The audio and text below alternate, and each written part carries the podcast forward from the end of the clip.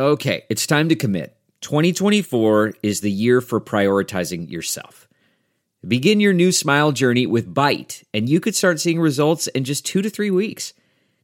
Just order your at home impression kit today for only $14.95 at Byte.com. Byte clear liners are doctor directed and delivered to your door. Treatment costs thousands less than braces, plus, they offer financing options, accept eligible insurance, and you could pay with your HSA, FSA. Get 80% off your impression kit when you use code WONDERY at Byte.com. That's B-Y-T-E dot com. Start your confidence journey today with Byte. This week in China's history. March 18th, 2002. The last of the Chinese Labor Corps. Zhu Guisheng. Written by James Carter. Published in SupChina. Read for you by John D. Van Fleet. On this week in 2002, a man died in La Rochelle, France. He was 106, especially impressive considering he had lived through the First World War and fought in the French army in the Second. Married with two children, he worked as an electrician and a crane operator, and in his later years was visited regularly by the mayor as one of this port city's most esteemed citizens. It was a remarkable life for any number of reasons, not least of which was that he had been born, in 1896, in China's northeast Shandong province. Zhu Guisheng was the last surviving member of the Chinese Labor Corps, CLC, a force of some 140,000 men who served in the Allied effort in World War I. He signed a five year contract in the summer of 1916, one of the first Chinese to do so. The story of the CLC, told concisely in Mark O'Neill's Penguin special, The Chinese Labor Corps, and in more depth in Xu Guoqi's Strangers on the Western Front, sheds light on much about China's struggle for acceptance in the Western world order, as well as that of individual Chinese in Europe. When the First World War broke out, China's republic was less than three years old. War among the European powers threatened the new government that was struggling to find its footing. Germany and Britain both had colonies in China. Russians dominated the Northeast, centered on their semi colony Harbin, and the French always seemed ripe for expansion from their claims in the Southwest, bordering their colony in Indochina. The Chinese government was eager to avoid becoming a battlefield for other countries' wars, as had happened in the Russo Japanese War of 1904 1905. With this in mind, the Republic proclaimed its neutrality. But neutrality was not the only approach. Some in the Chinese government saw opportunity in choosing a side. A first suggestion, to ally with Britain to take the German colony at Qingdao, was rejected, dismissed by the British, and opposed by the Japanese, who took the city themselves early in the war. And it was the perception of the Japanese threat that drove China to make another offer to the Allies. But China's military capacity made entering a war as a full fledged ally implausible. Instead, in a proposal devised by advisor Liang Shiyi, Chinese laborers would go to Europe to support the war effort. Europeans wouldn't fight alongside Chinese troops as equals. Many soldiers from European colonies fought in the war as colonial subjects, but would tolerate Chinese support staff. Neither the French nor the British wanted to involve China at all, but as the war wore on, the need for additional manpower became acute. The European powers all expected a short, glorious war. No one was prepared for the devastation. Within months, if not weeks, it was clear that new weapons were not just killing men, they were devouring an entire generation. As Xu put it, quote, the French government realized that it might soon go bankrupt in human resources because it simply did not have enough men to replace the dead and injured. As early as March 1915, the French considered accepting Chinese laborers to work on roads, but misgivings within the military leadership delayed the decision. Finally, that fall, Chinese officials expressed to the French that they could provide up to 40,000 workers for France. And in January 1916, a delegation arrived in Beijing and began recruiting laborers for France. So it was that Zhu Guisheng, and tens of thousands like him, was recruited to go to Europe. China wished to remain neutral to avoid hostilities on its own territory.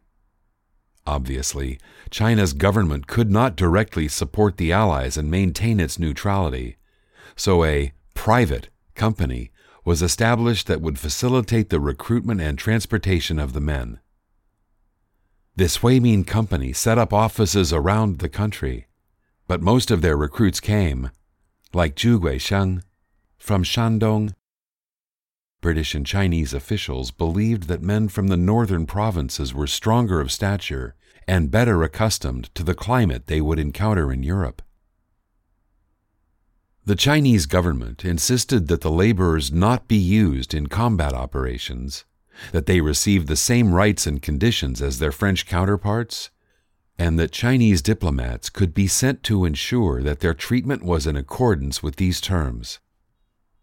The contract stipulated that the Chinese men be civilians, working of their own free will, and forbidden from performing military operations to preserve Chinese neutrality.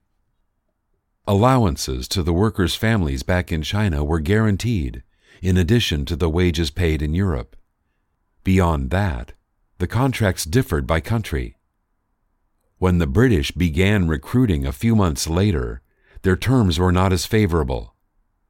Contracts were for just three years and paid one franc per day, below the wages of British workers, with labor expected 10 hours per day, seven days per week, with only, quote, due consideration for Chinese festivals, quote, in terms of days off. On July 12, 1916, the first Chinese laborers boarded the, ironically named, SS Empire. Empire was among three vessels that set out from Tianjin that month, bringing more than 5,000 recruits to Marseille. Zhu Guisheng was perhaps among 1,400 men on a boat that left Qingdao for France in August. The new arrivals boosted French hopes for their war effort.